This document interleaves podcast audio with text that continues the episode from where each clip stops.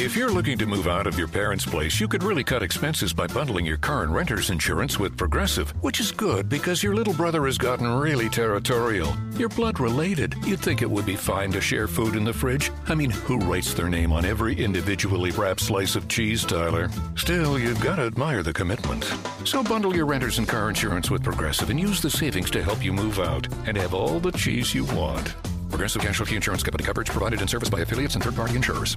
With one of the best savings rates in America, banking with Capital One is the easiest decision in the history of decisions. Even easier than choosing Slash to be in your band. Next up for lead guitar.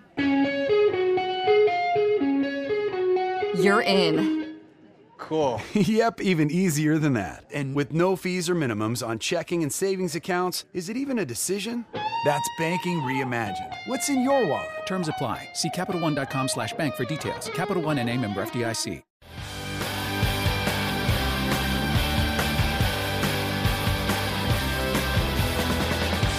Hi, everybody. Welcome to Who Cares About the Rock Hall, a podcast about the Rock and Roll Hall of Fame. I'm Joe Kwaczala. I am your host, and I know too much about the Rock and Roll Hall of Fame. That's just how it goes. With me, as always, the skeptic, the voice of the people. It's Kristen Studard. Hi, Kristen. Hi, Joe. Five weeks. This How is- are we still doing this? Should be noted, this is the, the fifth week of our pun theme month of Foo Lie, where we have been talking about the Foo Fighters to some degree uh, the entire month. And just so happens that Foo Lie had five weeks instead of four. So, uh, you know, for some, maybe Kristen, that's not ideal, but for others, perhaps it's it's the greatest gift of all. Oh boy. um, let's bring in our guest. I'm so excited to have him. You might know him. He was a longtime writer and performer on Late Night with Conan O'Brien, and then the Tonight Show with Conan O'Brien, then Conan on, on TBS. He now is a writer and performer on The Late Show with Stephen Colbert. Everybody's friend, Brian Stack. Hey, Joe. Hey, Kristen. Thanks for having me. Hello. So happy to have you here. Yeah, very exciting to have you. First thing I always ask our guests because the Rock and Roll Hall of Fame is a kind of bizarre institution that people don't really pay much attention to. What is your reference level for the Rock and Roll Hall of Fame? Have you seen an induction ceremony on TV? Do you pay any attention to the the lists that come out annually? I do. I'm always. Uh, I don't. I don't think I've seen all of the inductions, but I have definitely seen several of them, and I've always been excited when people I love get inducted, even though I know some of the bands I love most will never be in there, and I, I know it can get weird and it's very subjective and stuff. I have mixed feelings about it because on the one hand, I think I'm so glad when great artists get recognized and immortalized like this. But um, I also remember like what Ray Davies said when the Kinks got inducted. Did you see what he said? I got to say that was a long time ago. It was 1990, was. so I, I don't think I have.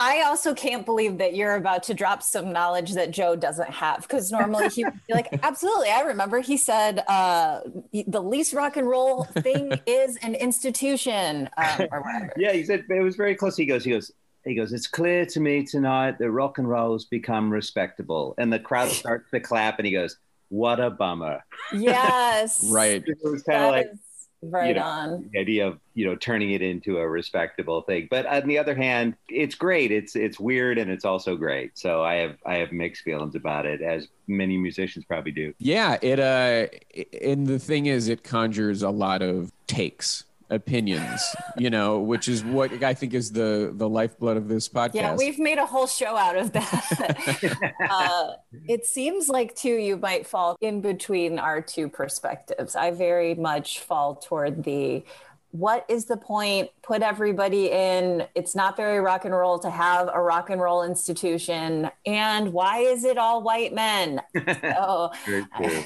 I have a lot of feelings about that. And Joe celebrates it as a place forgotten artists to get some love, maybe, and you know, people who we all respect to uh, get their respect. hmm it's a celebration of music, and I think that that is always a good thing. Absolutely. Yeah, I do agree with that. So, one of the reasons we have you on this particular show is because this is going to be a Chicago heavy program because we will be reviewing the first episode of the Foo Fighters uh, docu series Sonic Highways, and that first episode takes place in Chicago, We have already watched it, so we will be talking about it in a bit. But before that, Chicago comes up a lot on the show because Kristen and I both lived in Chicago doing comedy for a long time, as did you quite proudly.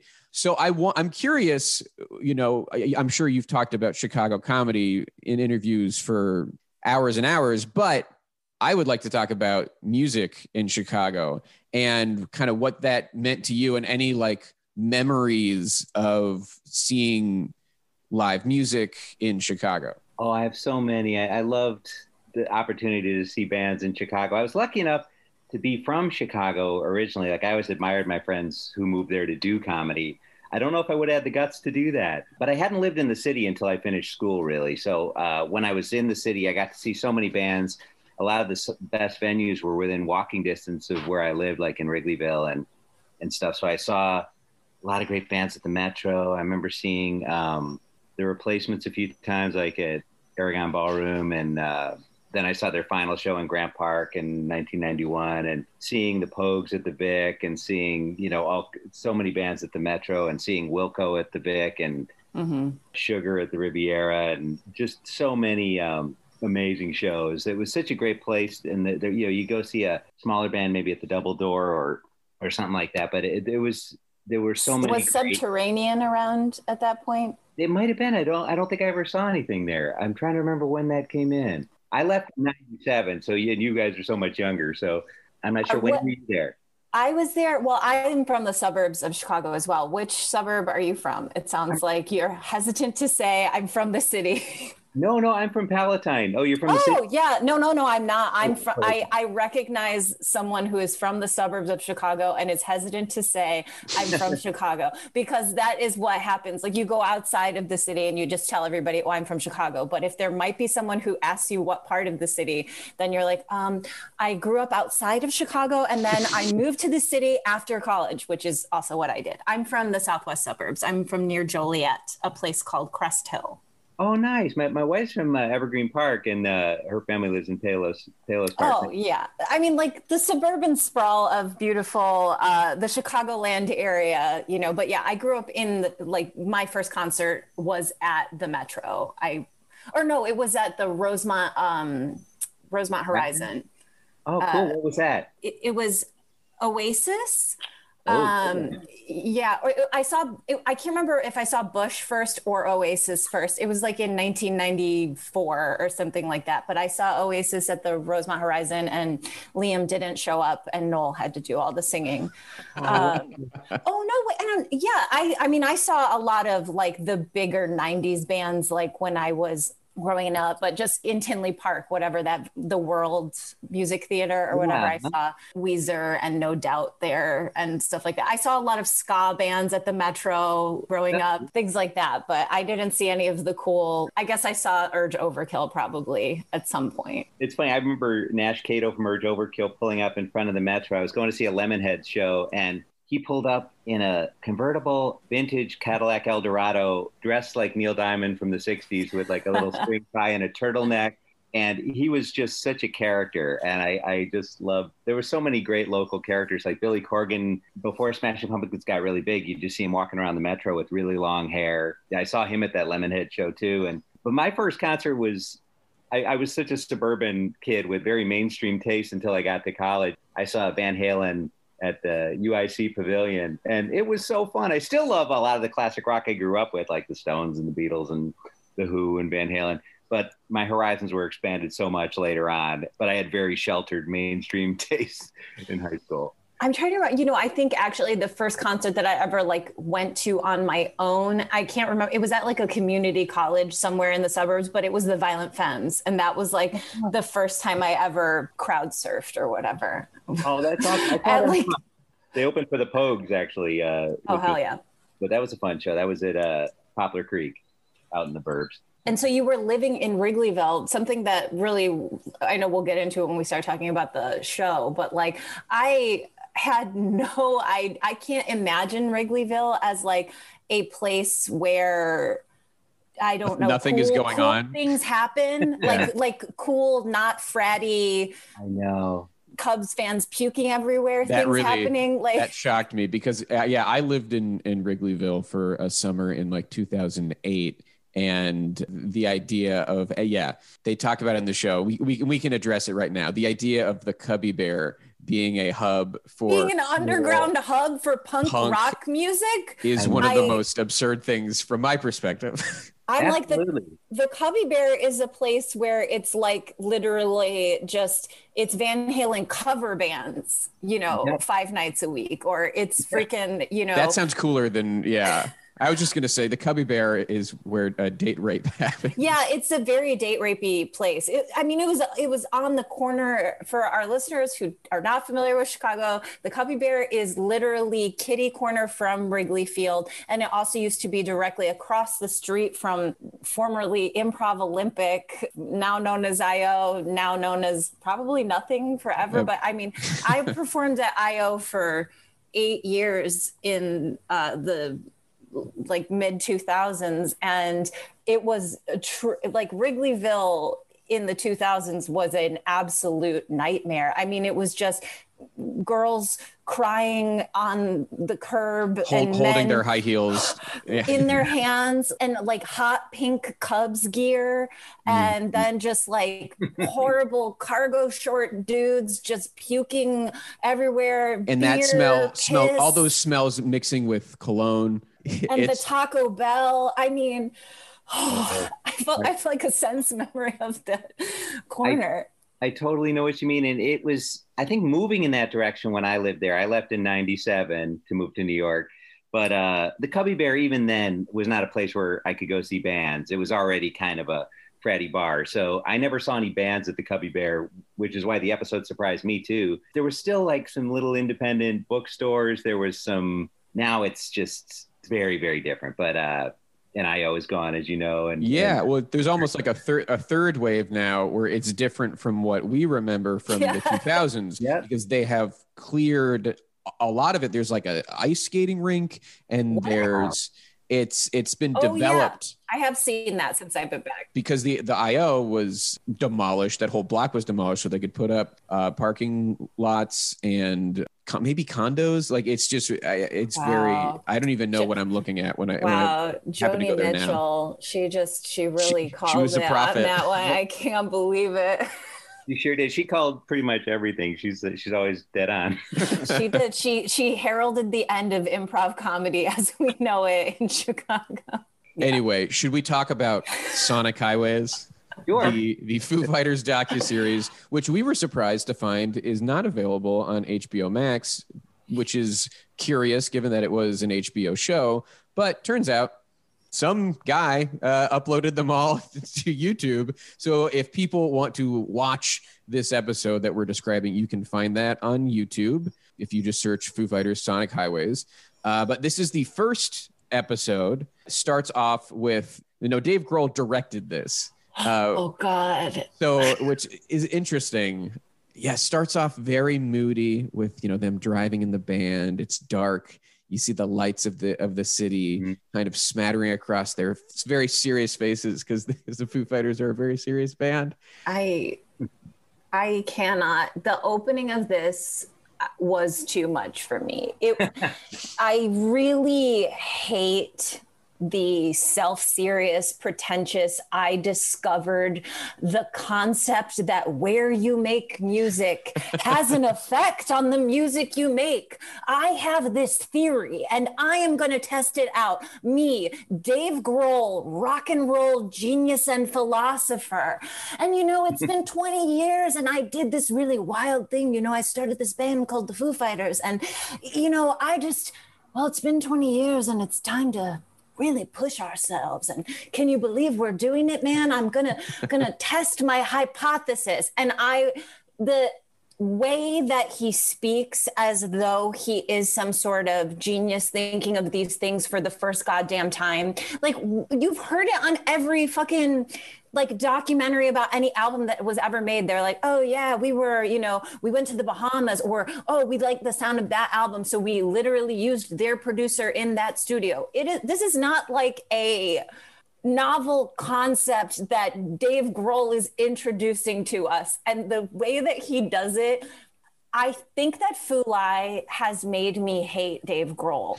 I used to be very I felt like he's rock and roll's nice guy. I think that's good. I like that people like him. I like that he is making rock music in a more traditional sense and keeping alternative radio alive or whatever. And he shows up, he plays the game, he's a he's your favorite uncle or whatever. But as I've spent these 5 damn weeks with him, I have gotten more and more frustrated and I think it's because of the it's that he thinks he's so important. And I've gotten to a point now that I'm like, oh, actually, Dave Grohl kind of sucks.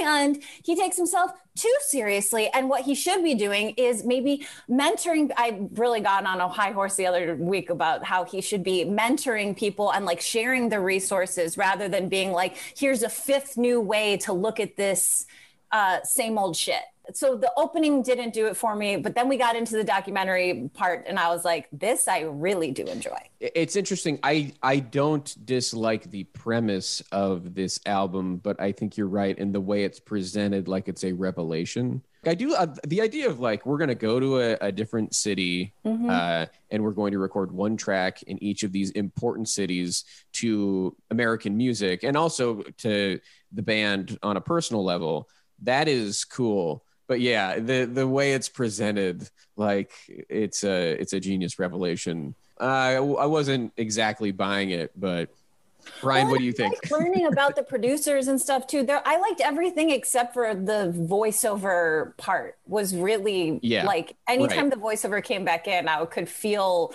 my rating, the tomato meter, going lower. Uh, sorry, Brian. Yes, what did you think? I I enjoyed it overall. I see what you mean about the the overall tone and the fact that it's not a revolutionary idea that the play centers into the music and and stuff. But I I, I did enjoy really enjoy the interviews with like Buddy Guy and uh, Steve Albini and and Naked Raygun and all that stuff. And um, that was very enjoyable to me. And also just to see some locations, like even to see Wrigley in the background of mm-hmm. through the mm-hmm. window of places. Just mm-hmm. my love of Chicago was uh, making me a little prejudiced, but but I, I enjoyed it overall, and I thought it was nice for people to see who may not be familiar with the Chicago music scene or its history or um, Howlin' Wolf and Muddy Waters and all that stuff, and how the Delta blues came up and got electrified in Chicago, and mm-hmm. that's all really. I'm so glad that that's being spread around because I don't, I don't know if enough people appreciate all that history. Yeah, but, uh, that's the rock nerd in me talking too, because mm-hmm like I know a lot of people that found Almost Famous really annoying, and the sincere rock nerd in me responds to the rock nerd who created that movie. You know, of and course. It, oh yeah. You know, and and and I love that Dave Grohl was honest about how he discovered punk. He was a kind of an Izod wearing kid from the suburbs, uh, discovering punk through his cousin. And I actually know Jason Narducy, who who is in this. Episode. Oh, really?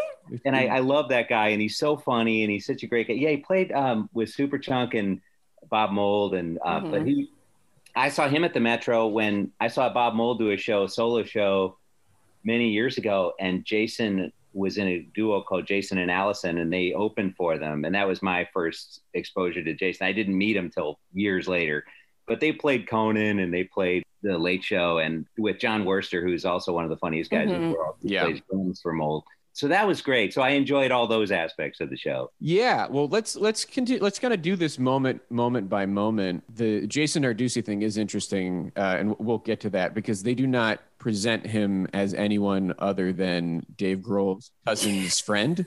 Yeah. Uh, and so the, the, the background on that, Brian, is uh, is helpful because I was like, well, this guy like he seems like he knows his shit, but he is presented as just an eloquent dude that is uh, peripherally involved. But we'll we'll get what to. What was the, the, name of their band? It was like Vertigo. Verboten. Verboten. In fact, yeah. Jason wrote a play all about the starting of the band that was performed in Chicago, and I was really looking forward to seeing it if it came uh, if I ever got back to Chicago, and it was critically acclaimed, and it's a play about the creation of that band where they were all kids. He was where like, they were kids, yeah. Like literally, like we talk about bands Children. that start when they were kids, but yeah. like literally 10 and 11 years old. Like that is uh, very very cool and to see them on that on that show uh, the the TV show uh, the mean- local show playing was was adorable.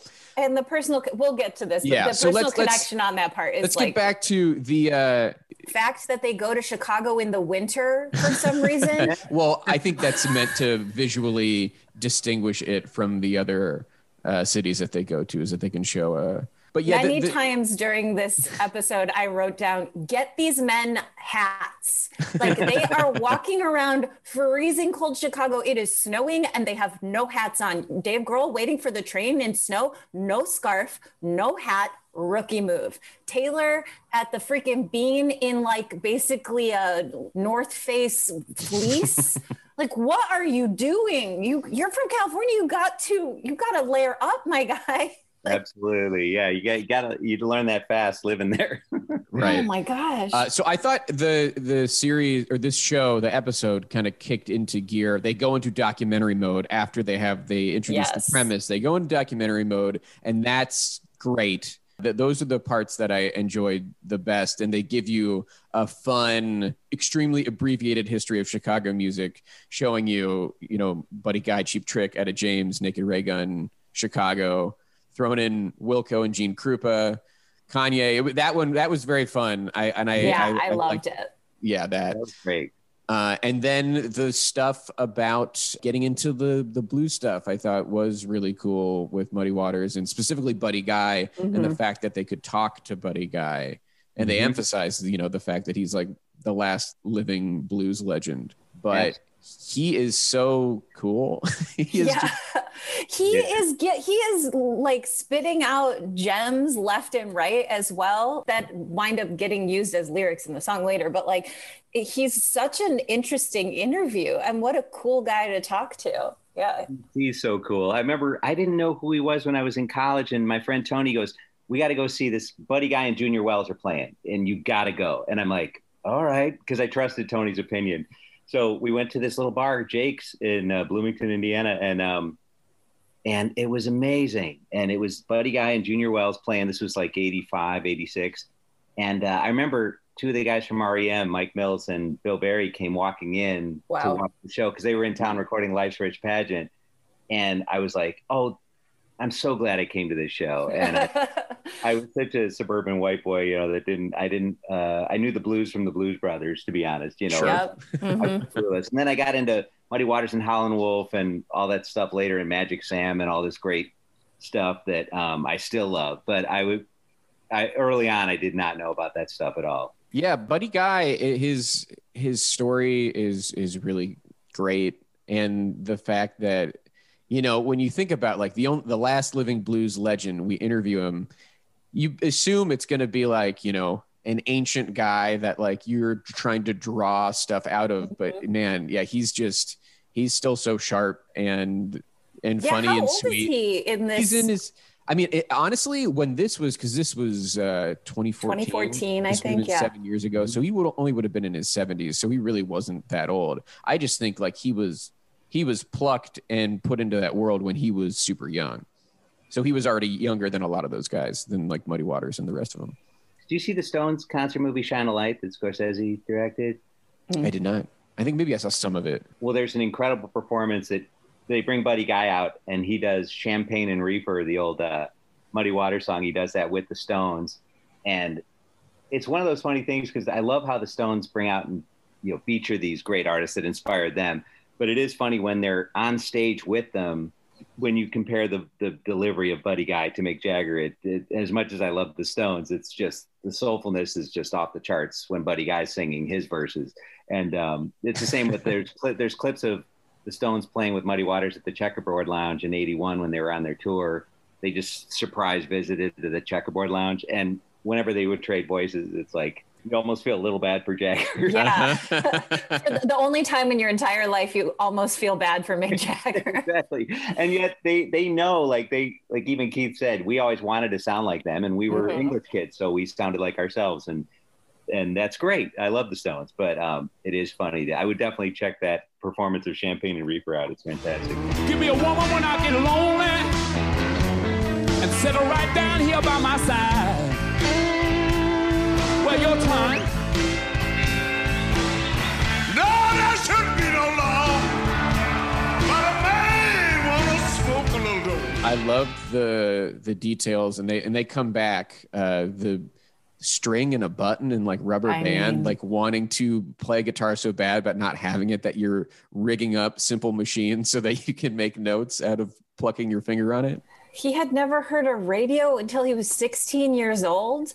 Oh, unbelievable. Like I was, I don't. The that is just like you're born to do it. You Yep. know. Mm-hmm. Yep, it's just that's just in his in his soul from from yeah, exactly. Uh, and I was I was so into this part and really into it, and then I did have a moment of like, oh, we're we're back to the Foo Fighters. And now we're back to the Foo Fighters. That is, I mean, wow, Joe, having a Kristen experience. Yeah, like I mean, like if, if, if that's the comparison, you know, going from like this uh, this cool Chicago blues stuff with Buddy Guy, and then you're like, ah, yes, they are recording an album. I forgot.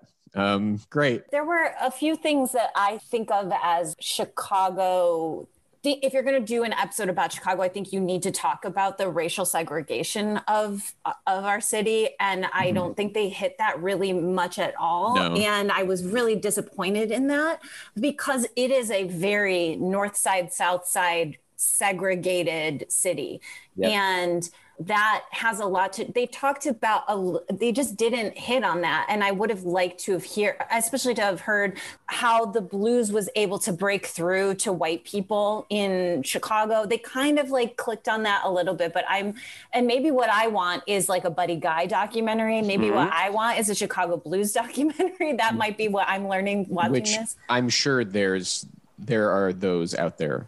There's no way there aren't Chicago blues documentaries. There there have to be. And then, uh, you know, obviously, Chicago's where they did the disco demolition or whatever. And that's a big racial, you know, that was like a racially charged event as well. And also a homophobic event and stuff. And I feel like I wanted there to just be a little more acknowledgement of what the hell formed kind of the scene in our city, as well as, you know, me, I'm like, Chicago house music erasure is happening. um, but I always think that I'm like, where's Bad Boy Bill's interview? Um, it's not happening. I think that that is like, it's because this is a very white male documentary. I mean, it is like 90 five percent men being interviewed and shown on screen and i think it was just the lens was not open in that regard because people weren't even considering that they were missing that.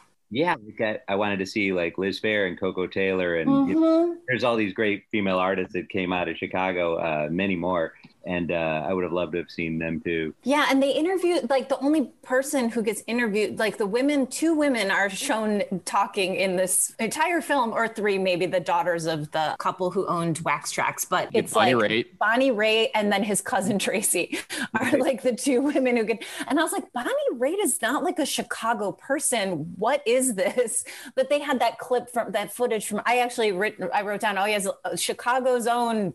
Bonnie Raitt. I was like, what is going on here? But they tied her in yeah, with they the were Buddy able Guy to, stuff to connect later. that. because she was on soundstage and that was based in Chicago, I mm-hmm. guess. Yeah. Yeah. Right. And obviously she would talk to them. I think that's another thing too. It's mm-hmm. like she She's was gettable. Mm-hmm. But I'm like, Liz Phair was probably gettable.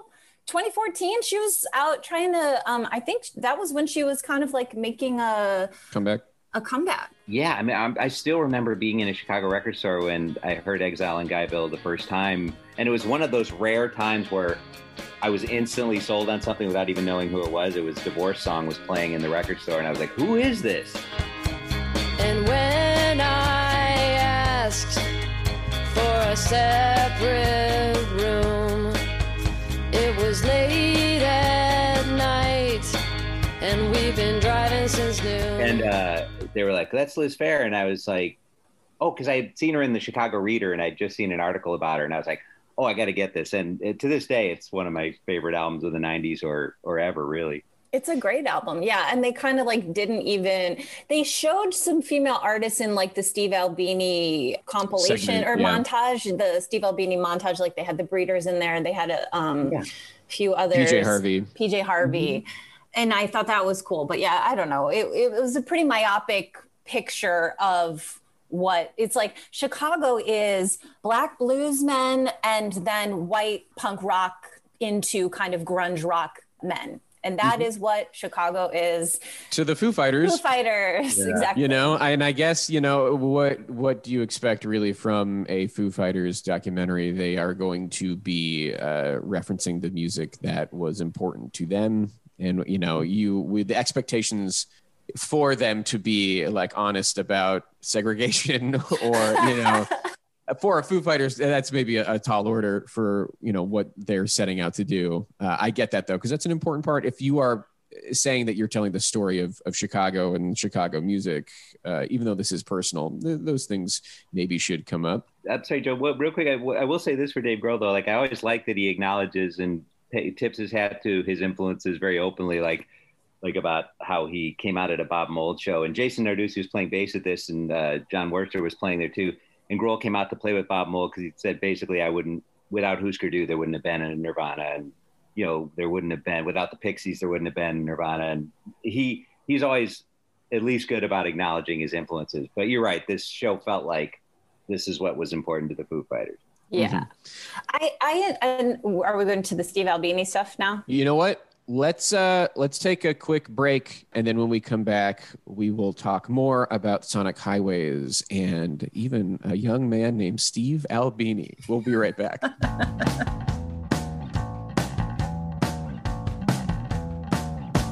Welcome back to the show, everybody. We hope you had a nice break. We hope you really thought about that Steve Albini tease over the break, and then it got you in in a in whatever mood you needed to be in. Uh, yeah, this so when they I when they start going back to the Foo Fighters and then recording an album, luckily we were able to p- pull away from that because they're recording at Electrical Audio, the Steve Albini studio that's in Chicago. Steve Albini being a legendary producer who did most famously in utero for Nirvana, but they go through all the ones he did. He did Surfer Rosa for the Pixies and did the Breeders and PJ Harvey.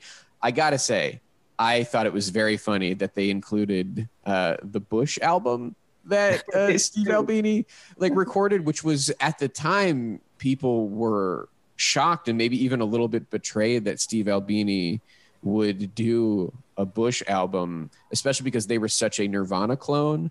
And then for their second album, they employed Steve Albini. But I think he was, and I, they get to it a little bit about his like principles, but he's just kind of like, if you want to record with me, then uh, yeah, let's let's do it. But they they don't they But they they sell him as kind of a pretentious like they really they do a nice bait and switch on you with the old how you're going to feel about Steve Albini on uh, Mhm. in this episode they they sell him they're like Steve Albini notorious prick he's an elitist he thinks that music is only for the people who can truly appreciate it and blah blah blah blah and then it's like but he only charges for the work that he's done and he you know he's Mhm. also a gambler. I mean, we learned a lot about Steve Albini in this episode, but like, I think that they really set you up to be like, this guy's a dick. And then they're like, but he's actually like, really cares deeply about music he's and deeply principled for Yes. better or worse i think is the deal because he you know he has his opinions about the way things are done and that also includes not ripping off artists monetarily which is great Yeah, and it's interesting too. I never, I've never met Steve Albini, but I, I know his wife Heather Winnick because she worked at Second City. Oh yeah, yeah, yeah. She worked on the staff there, and she's just a wonderful person. And I was always like, okay, if Heather married this guy and has lived with him all these years, he's got to definitely have a softer side, and he's got to you know be a guy with a lot of integrity because she was the coolest and nicest. So um, I always thought, I think he's just a bag of contradictions, you know, uh, in a lot of ways. But I think I always admired, I really admired, like Dave Grohl says in the episode, if he had just taken points on In Utero, he'd be a multimillionaire, you Mhm. know, for sure. Mhm. And um, the fact that he treated it as just a craft like plumbing, you know, you pay me for my time and then I'm done, is very admirable. Even though, and I don't think a lot of people would would do that. Yeah, I- I think say, it's- I- I say that as a person who makes money every time my gum commercial shows. You know, I'm like, I actually need that. Absolutely. Um, I don't see. I, I'm like, I'm like, you're leaving some money on the table, Mike. I mean, we all know he's leaving a lot of money on the table, but I'm like, don't struggle if you don't like. You don't have to rip people off, but you can be paid. I don't know, at mean- market rate. And I'm I'm I sure agree he there. was. I you know I think probably in utero specifically, he probably got paid a good amount of money for the session. Yeah, but the thing is, it's like kind of industry standard. I from what the, from the way they present it, that it's you know royalties for a producer is kind of the deal. when they were doing the montage of the albums that he's produced, I wrote down, I was like, but there's something about his production style that it feels very Chicago. It feels like a hard walk through wind and snow. And then you open the door and you got to kick snow off your stupid boots and keep them in the hallway. And then you walk in the house and you're still, you're like hot from walking, but you're cold from how cold it is. It's like that. I feel that in the production style. That's why you go to Chicago. Yeah. Uh, I, I got to say, it- kind of during this, you know, Albini, well, as, as we're kind of transitioning out of Albini, I was just surprised to hear anyone within the Foo Fighters, let alone Taylor Hawkins, say he doesn't care about the blues. I was like, you don't. You don't say that in rock and roll. Like my monocle fell off. Uh, and you don't say that in the Chicago episode. Yeah, right, like- right, right, right. It's like, yeah, I don't really care about the blues. Chicago's cheap trick. I'm under the bean. I'm wearing a freaking, you know, Yeah. North Face. The end. he, him being under the bean, it was like you gotta, you know, the bean was showing up at some point in this Come episode. on. Nobody ate a deep dish pizza though. Not a single hot dog in sight. Like what the hell? That's true. It is interesting though that you, I mean, on the one hand, he's being honest; he doesn't care about it. On the other hand, we all know that so many of his influences wouldn't have been possible without the blues. So it, you you may not care about hmm the origin story, but you've definitely been influenced by people who are influenced by what you don't care about. Yeah, they they Yeah. they show that because they're they're like he's just like Chicago's like cheap trick for me, and then you get a lot of Rick Nielsen from Cheap Trick being like, "It's all about the blues, baby. I was just trying to." So Yeah. you you get it like pretty immediately uh, within minutes of him saying that. Absolutely. I loved learning about the early scene in the 80s. Like, I loved learning about what was happening in Chicago that like Steve Albini moved there being like, all right, everybody, where's the scene? And they were like, it's nowhere. All of these metalhead kids are beating everybody up and they suck. And Yeah. Do? Yeah, that that it was switchy because I was in school during the time where they're talking about like when Naked Raygun was around town. Like I was I was away at school, so I, I always wish I would have seen some of those bands back in those days. But I was still very sheltered and mainstream in my music until I started working in college radio and discovering a lot of that stuff. But um, that early on, they must have had a hard time. They must have gotten beat up a lot, and uh, you know, it had stuff thrown at them. And I, I admire the guts for just pursuing that in the face of all that resistance. And Mhm. Yeah, like Wrigleyville homophobia, just like rampant. It, you know, still is, and I mean, Yeah. you- you're seeing the the heyday of it. yeah, Yeah, and the idea of and we've we've talked about it at length already, but the idea of them describing Wrigleyville as like dead, a- as just Cubs only played during the day. Oh, I guess because they didn't have the lights. That was a big thing when they installed the lights in Wrigley Field so they could play night games. very big deal. And I had a friend who worked at Sheffield's who was a bartender and who was an improv friend of mine. And he said, Oh, Sheffield's. he said what he hated most was that on Cubs game days, he had to become a bouncer. And he Mhm. was just want, I'm just bartending to pay for my improv classes and stuff. He's like, Taylor's all have time. put someone in a headlock, you know, he's like, and uh, I always loved how the Ginger Man would play uh, classical music after Cubs games just to keep the a-holes out. Like, yeah, that's a good move. That's very savvy. oh, that's so good. yeah, it was, Oh. it was really, uh, I always thought that was very funny. And that's, I always like the Ginger Man. Yeah. Uh, so we we get a little bit of the the punk stuff with with Steve Albini and, Bi- and his band Big Black, which they called lease breaking music, which I thought was a, a funny little story. Yes. Um, but then we go back, we get some in the studio with the Foo Fighters. I you know I thought this was I thought was fun them like monkeying around with the plug for Chris Shiflett's guitar and trying to get the actual feedback by just kind of fucking around with with the foot pedal and the you know the actual cord going into the the hole. That was fun to watch. I liked watching how much they enjoyed him just shredding. They were like, "Look at him go!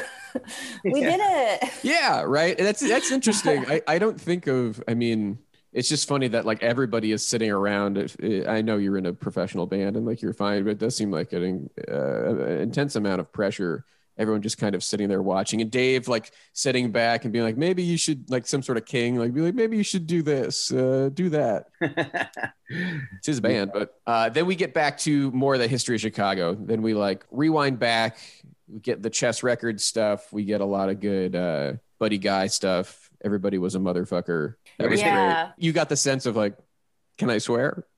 Like, he was- he was afraid to, but that was really I thought all, all those stories were were really great. And that that's when you get to see young Bonnie Raitt with Buddy Guy in a superfly coat, Yeah, which That is super hot, and he's wearing that coat. yeah, very, very cool. And then we get, I clocked it. Dave Grohl is at the Southport Brown Line stop, getting on a train going north. Uh, sure to, north. Seems like it would be a purple line train because he's headed up to Evanston. right, right, right. Yeah. So he goes to see his cousin Tracy, who had a, and, and I'm, I get the sense that one of the reasons they stopped in Chicago first for this series is that this is the beginning of Dave Grohl's musical journey as a kid because Mhm. his cousin Tracy was a punk and he didn't know that was coming when he was a little kid and then he got his like first exposure to, to punk music through his cool older cousin Tracy. yeah, that that I thought that was you know a nice that he gave her that credit for inspiring him and and how verboten was so. Uh, I, I'm still kind of amazed that Jason and those kids, being nine and ten years old, would be playing that kind of music early on. I know I knew Jason was a big Cheap Trick fan and everything, but to go to play punk music at that age is just blows my mind. Well, that is some Evanston shit. You know, Evanston is, uh, for those unfamiliar, it is just north of Chicago. It is like the city that sits right on top of Chicago. It's where Northwestern is. There's a lot of wealth there. It's kind of like a liberal, wealthy enclave full of. It's like my friend teaches at the circus gym there, you know, and all the kids are encouraged to be as like, you know, she teaches all these 11 and 12 year olds with buzzed hair, dyed all sorts of colors. They're like encouraged to be, you know, as freaky as they want to be by their parents because it's like, we may be rich, but we're still cool, is kind of the vibe I think that Evanston tries to cultivate. And so the fact that parents in Evanston were like, yeah, my 10 year old's in a punk band, whatever, I got to take him to a gig. It feels just when they said that they opened the door and there was like a freaking fountain and all this marble, I was like, are they in Winnetka? Like, what, where are they going to mm-hmm. be? And then you find out they're in Evanston and it just, it absolutely makes sense that that is the kind of thing that can only happen if you have like, supportive parents with enough money or you have complete and utter freedom like you, it could happen like in a beastie boys sort of way where it's like well we just got to do whatever the hell we wanted because we lived in a city where we could just get on the train and who cares and no one was monitoring us but this felt more like that like their dad is dropping them off at the concert kind of like yeah, Yeah. my kid is Mhm. a punk rocker it's cool Yeah, you saw a lot of that with theater kids too. Like John Cusack, you know, came from Evanston, and the Mhm. Piven, Piven Kids Workshop, like Jeremy Piven and Shira, Mhm. Shira Piven's married to Adam McKay, and you know those guys. They, their parents ran workshops for a lot of kids like that, and you'd see Cusack even after he became successful. You'd see him with a bandana walk into the Old Town Ale House just and play pinball in a Mhm. grunge coat. You know, they still have that kind of kind of grin. They romanticize a lot of the punk yep and stuff like Mhm. that yeah not in a phony way, but in a way where you grew up with a certain amount of privilege and, a, Mhm. and also a certain amount of freedom. You know, Yes, exactly. Yeah. no, I mean, it's like an idyllic place to grow up as far as like, there's not a lot of people telling you you can't do stuff, which is Mhm. like a very neat thing there. Yeah. and that coupled with you know the perception like trying to put on like i'm from the streets Well, yeah, the Beastie Boys is a perfect example, but in, in the New York world, you know, the fact that King Ad Rock's, you know, dad is Israel Horovitz, the, the playwright. You know, he grew up with a lot of freedom, but he also grew up with enough money that he With a safety net, knowing that, yeah. um what's with all these punk clubs burning down in chicago I, I did not know about that, but it actually it didn't really shock me. Uh, but that it was horrifying to find out that they burned so many down. I mean, I know a lot of the stuff, same stuff happened in New York. You know, with like the Mercer, the Mer- where the New York Dolls originally played, it just Right. collapsed one night. you know, a lot of some of it probably had to do with everything being, you know, not up to code. That's that was my thought as well. Well, you probably also had people throwing flaming bottles through the window to start fires too. Right. It was a, a lack of decent infrastructure with the punk rock attitude of literally burn it all down. I think that mi- that mixture is going to result in some actual destruction. I just want to give a very quick shout out to cousin Tracy, just as a concept, like her being her taking these Boys. boys who were three or four years younger than her and being like, You're my band, let's go. I'm punk rock. I, Yeah. you know, I decide or whatever. And then coming back and being in this documentary and having the most Chicago accent, just amazing. She literally said something like, Oh my, and we were like, Oh my God, what's going to happen? And I was like, oh, wow. it struck a little chord within me just hearing her. And then that she is this very Midwest mom looking person now. And she was this freaking, you know, punk rock teen. I just love it. Yeah, Cousin just Tracy is the star of this documentary for me. I, I, I agree. So, they, and they, there's a decent segment in this episode about Wax Trax, the record store. Mm-hmm. Is that a place that either of you have memories of? I did go to Wax Trax once or twice. It, I, it was uh, I tended to go more to there was Reckless Records and uh, B Side Records, which was uh, I'm sorry, uh, See Here Music, which was right across the street from Second City. My friend Dan Epstein, who's now a journalist and stuff, uh, was the clerk there, and I would go in there and just talk music with him all the time. And but I, I wasn't a regular Wax Trax or anything, but it was a very cool store. And I remember being a little intimidated when I go in there because they'd have a lot of music I had never heard of. And I, it was a little like going into the high fidelity record store where you feel like you're worried you're going to say the wrong thing. Mhm. Yeah, well, they have that great quote from James Murphy uh, of LCD Soundsystem in this documentary about that experience does not exist anymore. Of like going and you want to you want to buy Siouxsie and the Banshees and you are kind of saying it under your breath because you're afraid that you're going to say the wrong thing.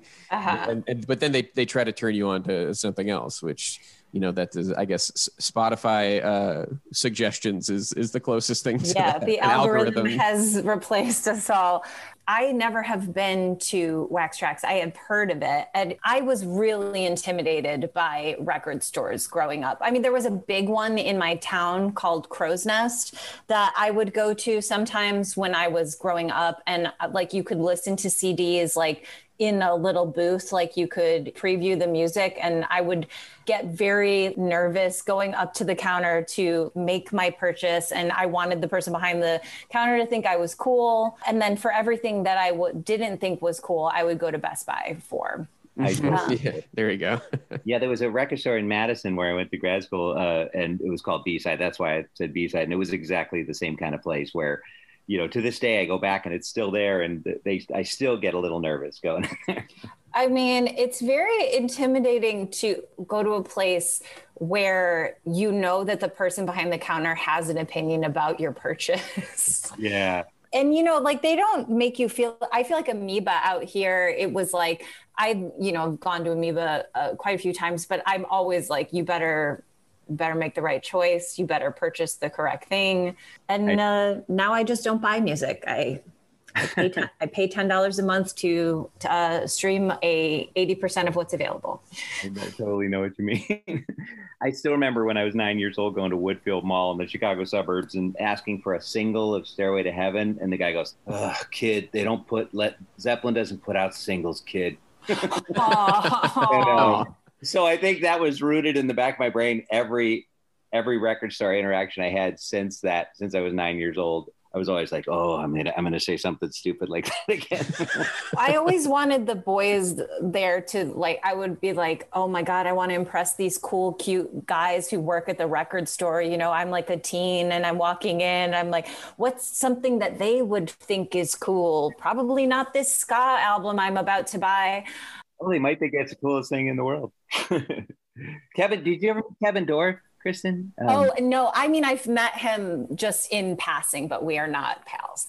he was he was one of my good friends in the Chicago scene and at, and at and stuff. And he was the big ska guy I knew. Uh, he knew all those bands and we would go to all those shows. And I was pretty clueless about a lot of that stuff, even though I, I like a lot of it now. But uh, he would go to he knew all that that whole scene. Yeah, that was kind of my niche in high school. I got really into ska music, and I would see all these little bands at like the Fireside Bowl, which that Oh. bowling alley that had a little. um It wasn't even a venue. It was like they just played in the lounge area of the bowling alley and stuff. And there was a band called Deals Gone Bad and a band called Pharmaceutical Bandits, and those two bands were on every single bill of every single show that I saw from 1996 to 99 or whatever. That's just some hometown lore for you.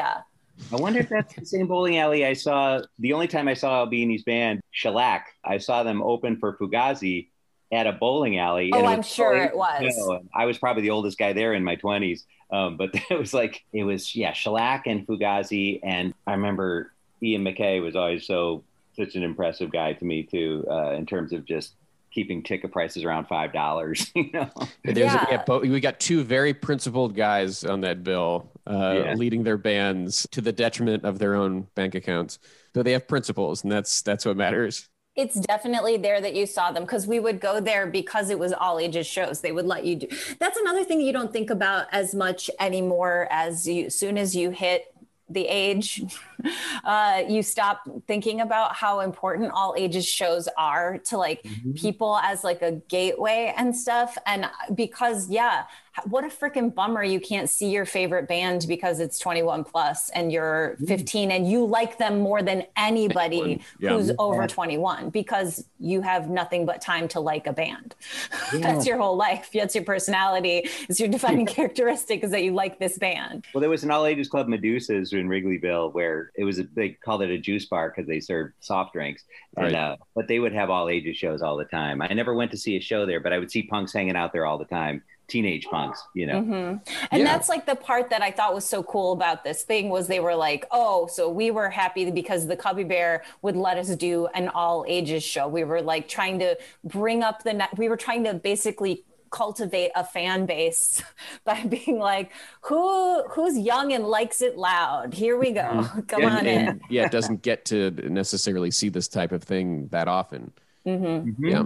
Exactly. It's a good thing. Smart move. Back to the documentary. We get a little bit of Rick Nielsen in the studio. And I got to say, anytime I see footage of Rick Nielsen with a five neck guitar, I'm like, this guy was great.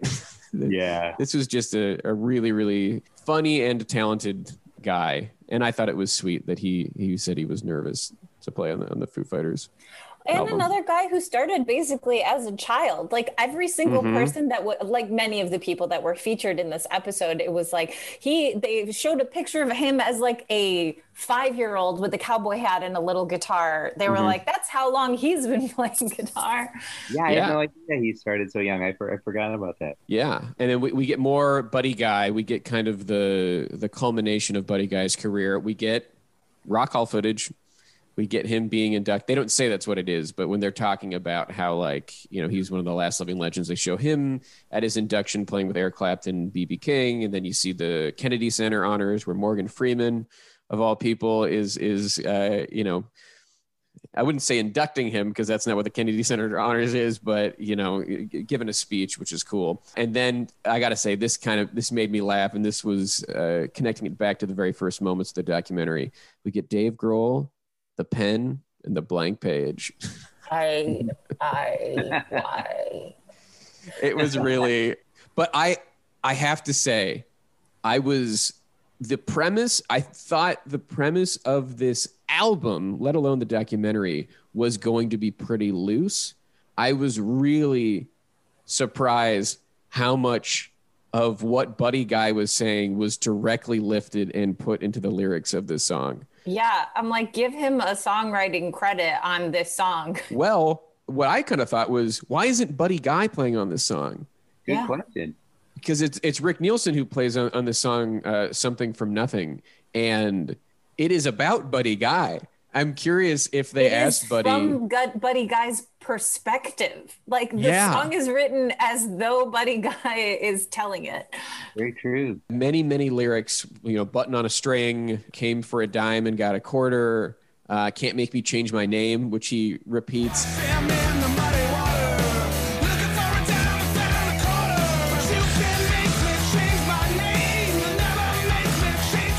It's all it's all the stuff Buddy Guy was talking oh, about. Also, I want to say how. In, to me, I, I wrote a note about this. They were like, Buddy Guy, that's not a stage name. And I was like, I can't believe that's your real name.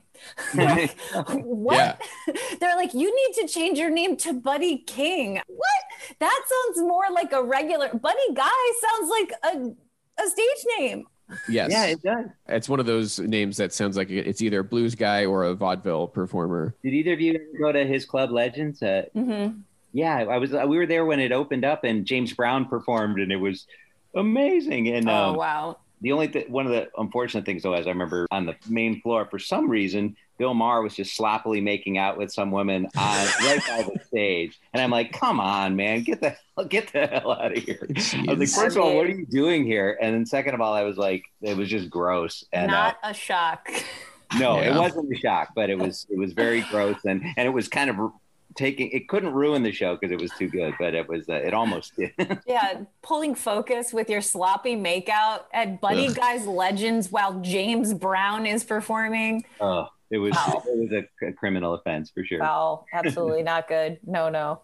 Also, I want to touch upon the LCD Soundsystem, James Murphy, Steve Albini just giving away his tricks for free. That was really cool. That was really a great story. I loved hearing that. The fact that James Murphy, uh, as a kid, reached out to Steve Albini and was like, "How do you record stuff? I want to record stuff." And that Steve Albini responded with detailed diagrams, drawings, instructions of basically how to build your own studio, which is such a generous. Uh, yeah, and it's like you said, Kristen. Like they, it starts off, Steve Albini's a prick, but then you you learn these things where you're just like, "Oh no, he's a, he can actually be. He seems like he has opinions and wants to do things his way, but like he's a very generous man."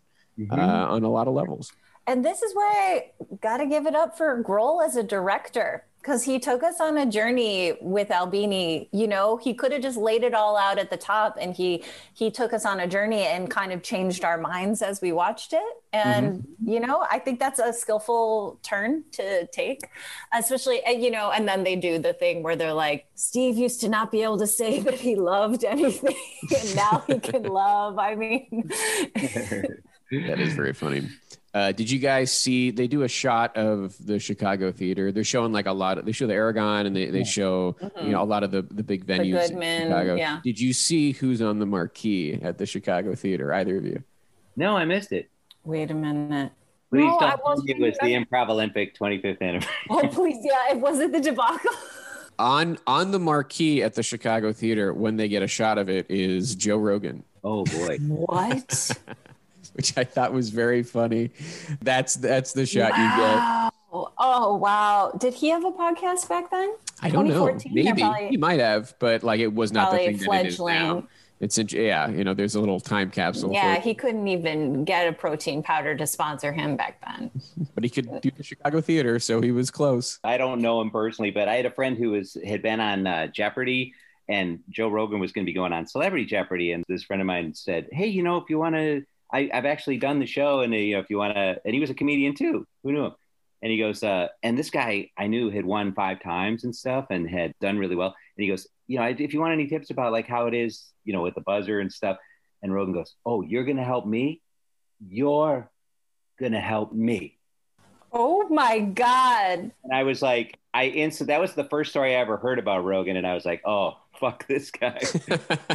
you know, I was just like, I'm done. I don't need to hear anything else. Yeah, you want to help me on Jeopardy? Debate me, bro. Exactly. Like, Like, oh, he's trying to help. He's just being a nice guy, and uh, Yeah. and Was it Andy Richter? it was not. But Andy did. Andy did really on- well on Celebrity Jeopardy. I just remember that. Andy smoked Wolf Blitzer and Brian Dennehy on uh, Celebrity Jeopardy. And he said, wow. Den- Oh he said my Dennehy gosh. was really mad.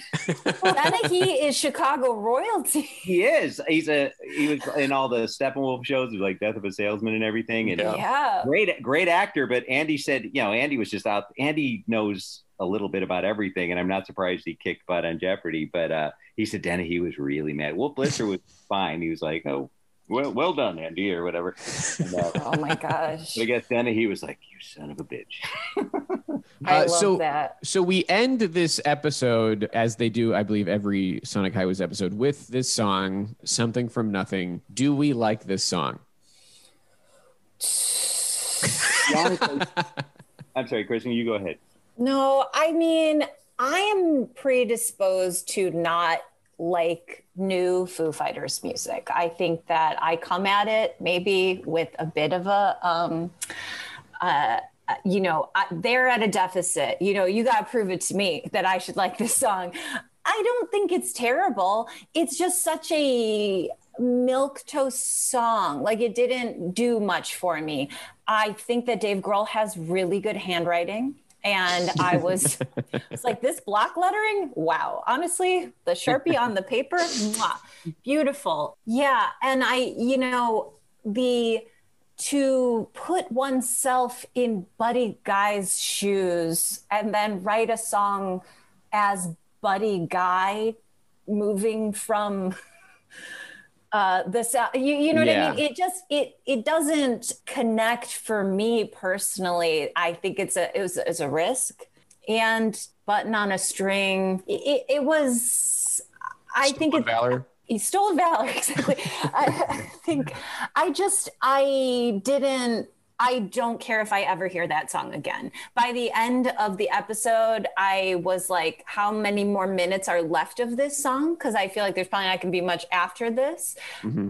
I liked the guitar part that I had seen them do. I liked that I knew some things that were coming. I was like, they said there's a funky part. Oh, here's the funky part. Yeah. Like, oh, this is when that one guy shreds. Cool. There's but I couldn't a- hear the plugging in part that they had spent so much yeah, time that gets on. that gets a little bit lost. Uh, also, there's like a, a kind of the main riff, or like they go into a riff that to me sounds like a ripoff of this Dio song, "Holy Diver."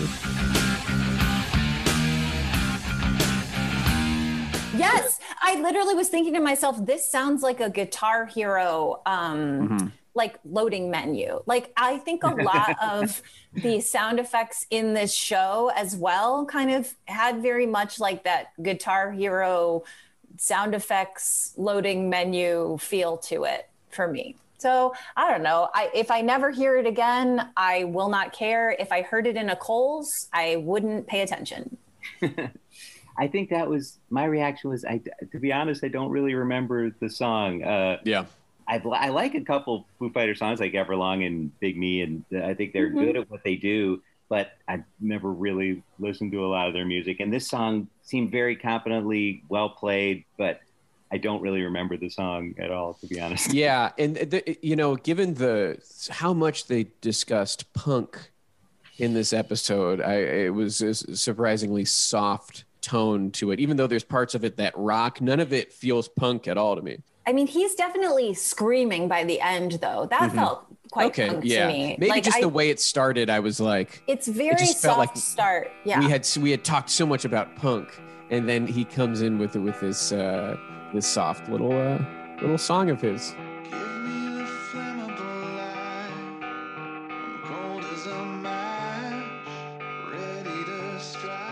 like a minute and a half of build up and then they're like we're really gonna let it loose.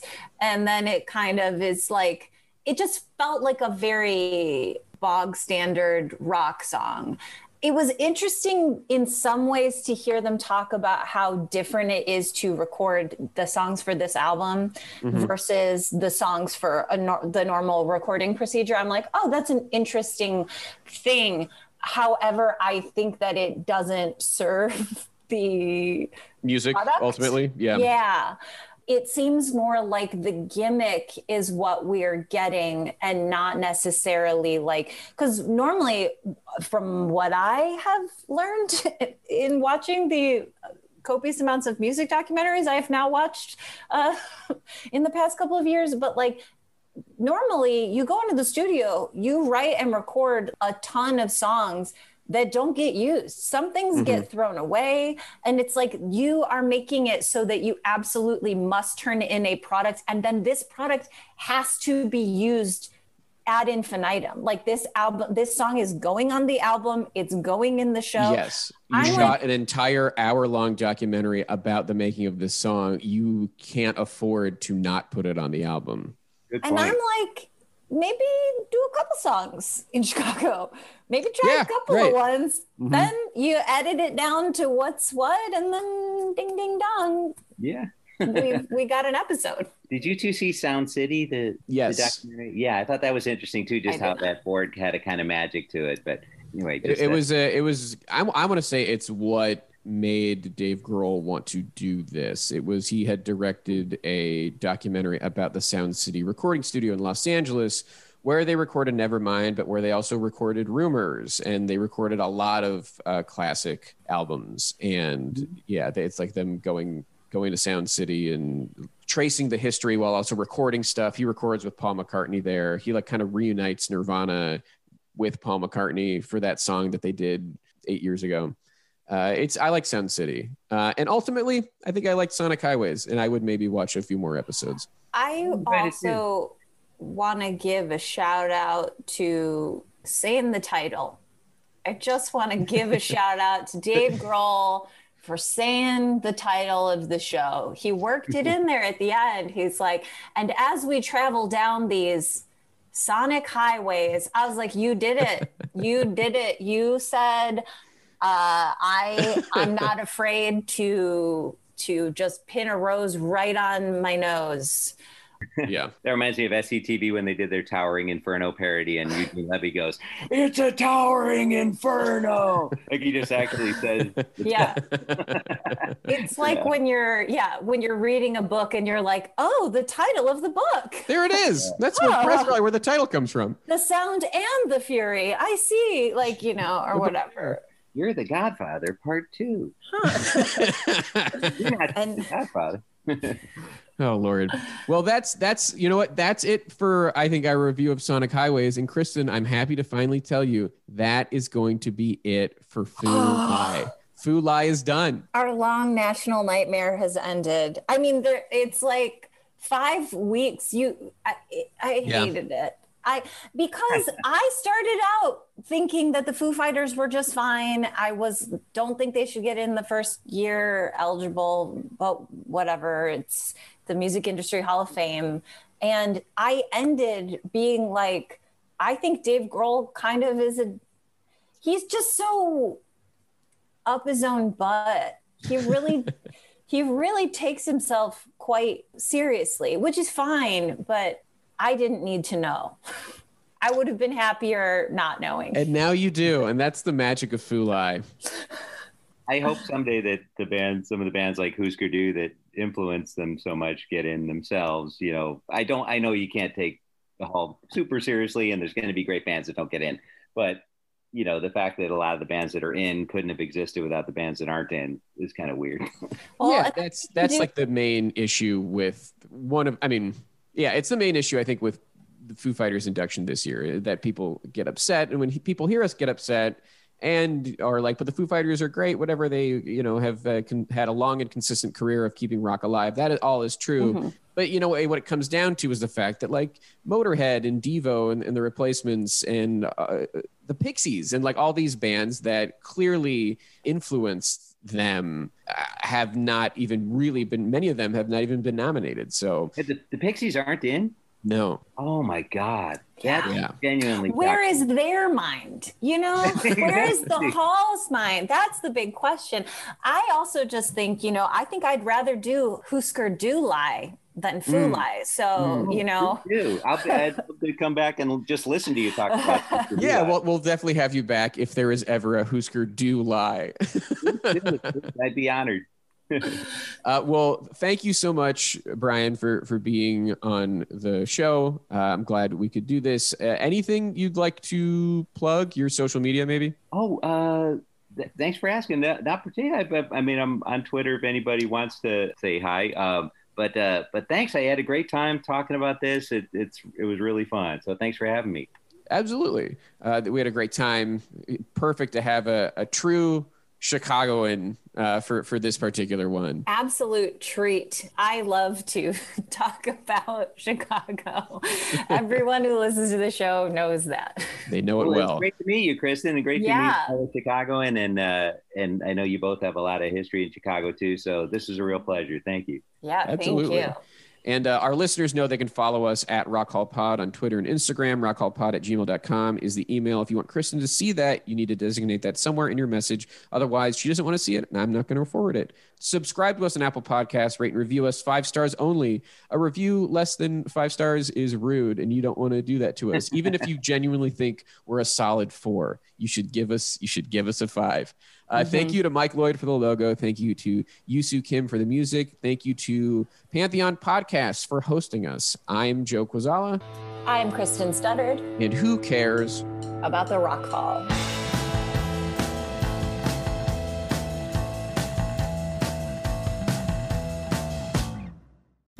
If you're looking to move out of your parents' place, you could really cut expenses by bundling your car and renter's insurance with Progressive, which is good because your little brother has gotten really territorial. You're blood related. You'd think it would be fine to share food in the fridge. I mean, who writes their name on every individually wrapped slice of cheese, Tyler? Still, you've got to admire the commitment. So bundle your renter's and car insurance with Progressive and use the savings to help you move out and have all the cheese you want. Progressive Casualty Insurance Company coverage provided and serviced by affiliates and third party insurers. With one of the best savings rates in America, banking with Capital One is the easiest decision in the history of decisions. Even easier than choosing Slash to be in your band. Next up for lead guitar. You're in. Cool. yep, even easier than that. And with no fees or minimums on checking and savings accounts, is it even a decision? That's banking reimagined. What's in your wallet? Terms apply. See CapitalOne.com slash bank for details. Capital One and a member FDIC. It's NFL draft season, and that means it's time to start thinking about fantasy football. FantasyPoints.com features industry leading experts and prognosticators using proprietary hand charted data to help you score more fantasy points. FantasyPoints.com is the place to go for whatever kind of fantasy football you play. Whether you play fantasy football, daily fantasy sports, or do a little bit of everything, Fantasy Points has the meticulously researched content to guide you to victory. And why wait for the fall? Fantasy Points also covers the new spring football league, the UFL. Join the guru, John Hansen, Scott Barrett, Joe Dolan, and other massive names in the fantasy football universe with an exclusive offer. Use code Pantheon for 15% off any fantasy points package, including the all in package, with access to every article, tool, and data nugget that Fantasy Points has to offer. That's fantasypoints.com and code Pantheon for 15% off at Fantasy Points. Fantasypoints.com. Code Pantheon. Score more fantasy points.